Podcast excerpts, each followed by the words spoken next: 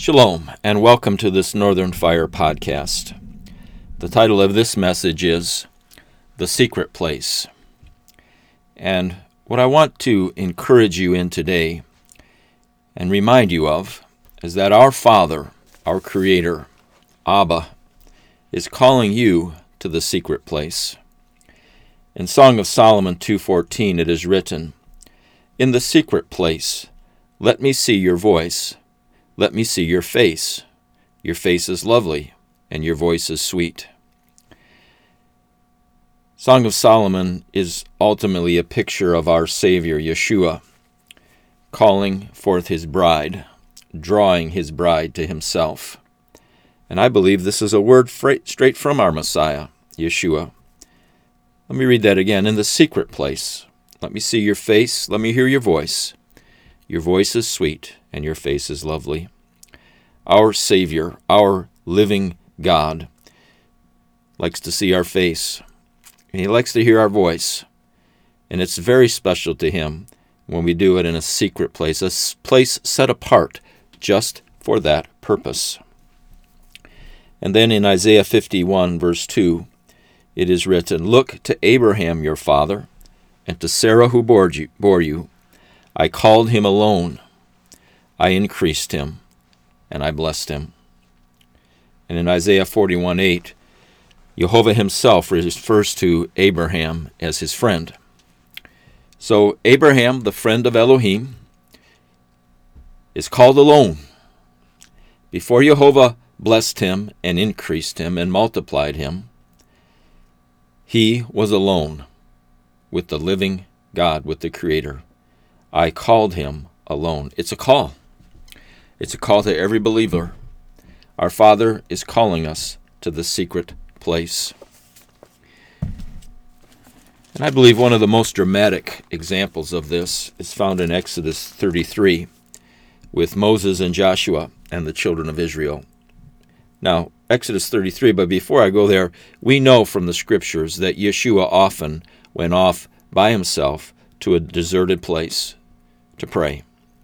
He was off talking to the Father, receiving strength, worshiping the Father, letting the Father see his face and hear his voice, away from distractions, away from other people, away from the daily living. And that's what we see here in Exodus 33.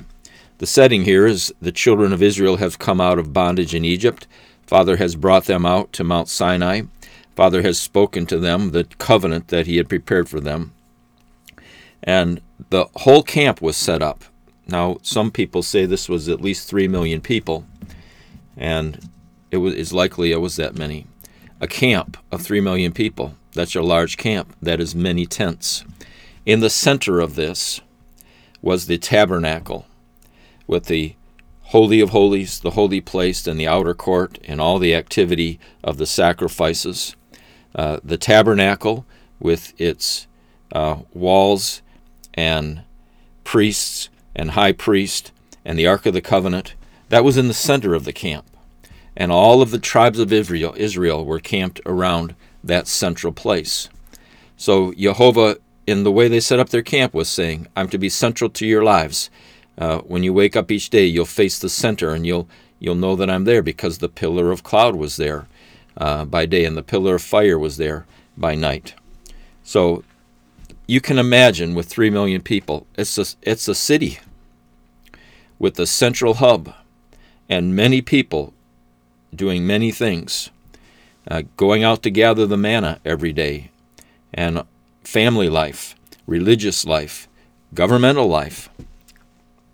And then we hear in Exodus 33 7, Moses did something interesting. Moses took his tent and pitched it outside the camp far from the camp, and called it the tabernacle of meeting. And it came to pass that everyone who sought Jehovah went out to the tabernacle of meeting, which was outside the camp. Meeting with who? Meeting with Jehovah. Meeting with their Savior, the one who had brought them out of Egypt. Meeting with the friend of Abraham, their father. This was called the tabernacle of meeting, and it was far from the camp. And one of the main reasons it was far from the camp for Moses, Moses went into the camp every day. Moses was the shepherd over, of over 3 million people. Moses had established 70 elders to help him in this process. And in a sense, he was the president, uh, he was the uh, apostle, the, the senior pastor, and all of the above for these people. Moses had a busy day. But at the end of his day, he went out far from the camp to meet with Jehovah. So it was, whenever Moses went out to the tabernacle, that all the people rose. Each man stood at his tent door and watched Moses until he had gone into the tabernacle. And it came to pass, when Moses entered the tabernacle, that the pillar of cloud descended and stood at the door of that tabernacle, and Jehovah talked with Moses. So when Moses went into the tabernacle, way outside the camp, the pillar of fire lifted, and the pillar of cloud lifted from the main tabernacle and went to where Moses was meeting with Elohim. This was a secret place. This was outside his daily life. This was separated from other people. Father called Moses into that secret place every day. And verse 10 All the people saw the pillar of cloud standing at the tabernacle door, and all the people rose and worshipped, each man, man at his tent door. So Jehovah spoke to Moses face to face, as a man speaks to his friend. The people knew what was going on. The people stood and watched. Uh, it does say there that those who sought Jehovah would go out to that tent. But we see here in my mind says the majority of people were happy to stand at their tent door and watch Moses go talk to God. And there's a whole message there, by the way. There are people, even today, that rejoice and worship because God is meeting with our leader. And there's nothing wrong with that. I don't believe it's the highest form of the Christian life on earth, but we can rejoice we can worship God and be thankful when our Father is talking to our leader, uh, an, an apostle, a pastor, a worship leader, elders. And in the midst of that, Father is calling those people to a deeper walk. He's calling them to the next step. He's calling them to the secret place to be not just someone that's rejoicing that someone else is in the secret place with Father, but to take that next step and to go out seeking Father and find Him in that secret place. And maybe that's you. Uh, maybe you've been a Christian your whole life. And maybe you enjoy gathering together at church with other believers. And you rejoice when your when your pastor has a good word or when the worship leader uh, has a good song, and you can worship. You can worship with those songs, and you can worship and praise God when the message is good, coming from your pastor or someone you might see on the internet, uh, and that's all good. Now, Father is calling you to the secret place. And maybe you've never been to a secret place with Father. Don't be afraid. Father loves you. He's your shepherd. He made you. He redeemed you. He is calling you to that secret place. Now, Yeshua said this in Matthew 6. He said, When you pray. The context there is, first of all, he said, When you do charitable deeds. He said, When you pray and when you fast. He didn't say if. So we see out of this in Matthew 6 our Savior's expectation of those who are His that we will do charitable deeds, that we will do good things, that we will pray, and that we will fast. And specifically, there, when Yeshua said, When you pray, he said, Go into your closet, and the Father who sees what is done in secret will reward you openly. The Father is in the closet, the Father in the, is in the secret place. That's the next step for us worship and meeting with our Father in the secret place. Now, two things about the secret place. Number one, Father's calling us there. And number one, it's a place of worship. Our Father is worthy of all praise. It says in Psalm 33, verse 1 Rejoice in Jehovah, O you upright. Rejoice in Jehovah, O you righteous. So we are going to the secret place to rejoice in our Savior, our Father, and to worship Him. In Revelation chapter 4, we see all the beings of heaven the cherubim, the seraphim, the angels, the elders, the great cloud of witnesses, the people that are there, bowing, bowing down on their knees, on their faces before this great and almighty God who sits upon the throne. And then in chapter 5, it says, Worthy is the Lamb who was slain. Worthy is the one who sits upon the throne. There's a worthiness, and our stepping away, out, getting out of our camp, so to speak. Moses' camp was that which I described. Your camp is your daily life. It's your family, it's your work, it's where you live, it's where you worship, it's the things you do when you're not at work, it's your mind, it's your heart, it's the people that you love. It's uh, daily life and the things that come at you. And the secret place is a place where you step away from that. Yeshua called it a closet. And uh, Song of Solomon, it was in a cave. Uh, but that is the place. And we go there because Father's calling us there. And we go there because He's worthy. And then, number two, Father is calling you to the secret place. He wants to draw you away and He wants to speak to you. In essence, you are the tabernacle of meeting. The tent Moses established far outside the camp, they called it the tabernacle of meeting. And Paul says in 1 Corinthians that we are the temple of the Holy Spirit. But if we're distracted, if we're giving our whole heart and mind and soul to the cares of this life, then we're not a tabernacle of meeting because we're not taking the time and the place away to meet with Father. Let me say that again. Father wants to draw you away, and He wants to speak to you. This requires time, and it requires a place of separation. And just a note here fasting helps. Fasting helps get you into that secret place. It helps with the time aspect, and it helps with the separation aspect. If you if you would just think about your life, how much time do you take every day preparing and eating food? Or if you're eating out, that takes time as well. Um, let's say it's a half an hour, three times a day. That's an hour and a half. That when you're fasting, you have an hour and a half for your Father. Or even if it's 20 minutes three times a day, that's an hour. You can carve out some time and you can carve out a separation from your world through fasting. Now, let me give you a couple of examples from my life. First of all, uh, an example from the closet. Uh,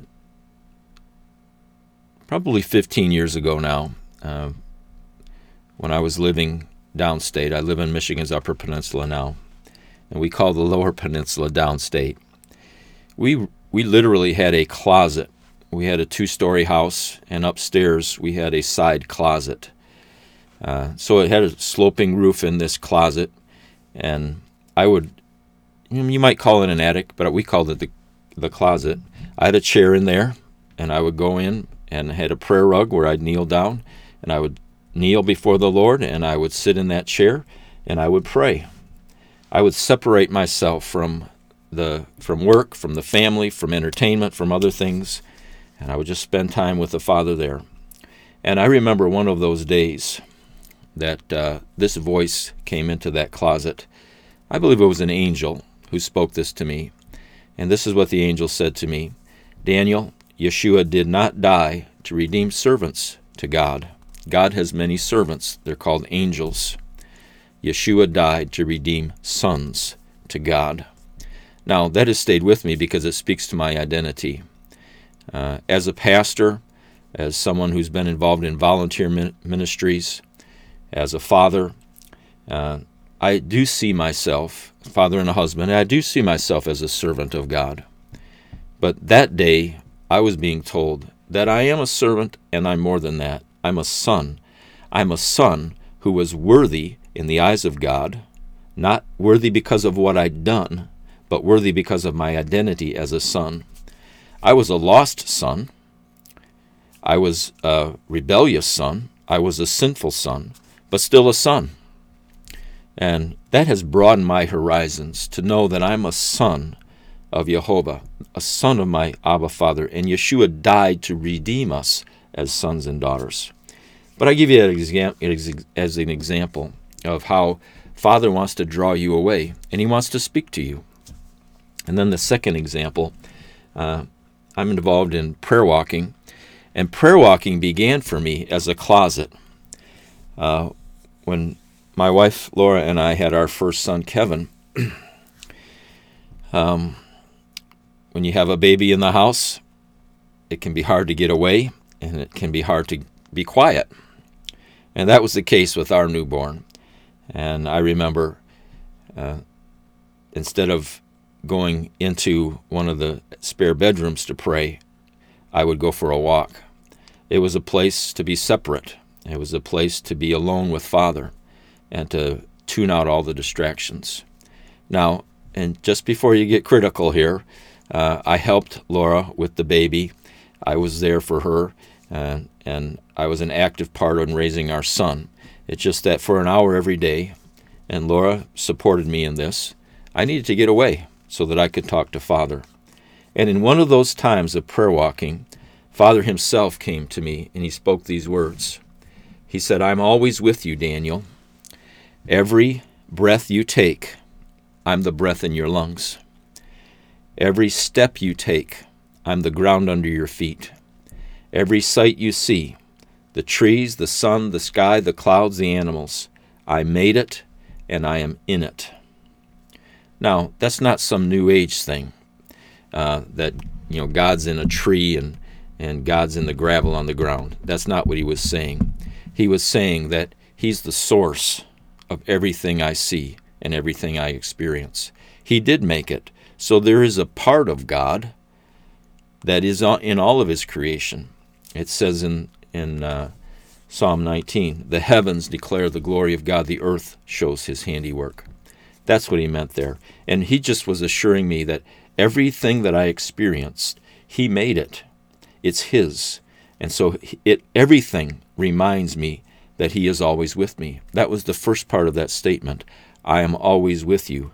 Daniel. There's nowhere I can go. There's nothing I can see. There's nothing I can experience that will separate me from my Father and from His love. So, those are two examples of how Father has drawn me away and spoken to me.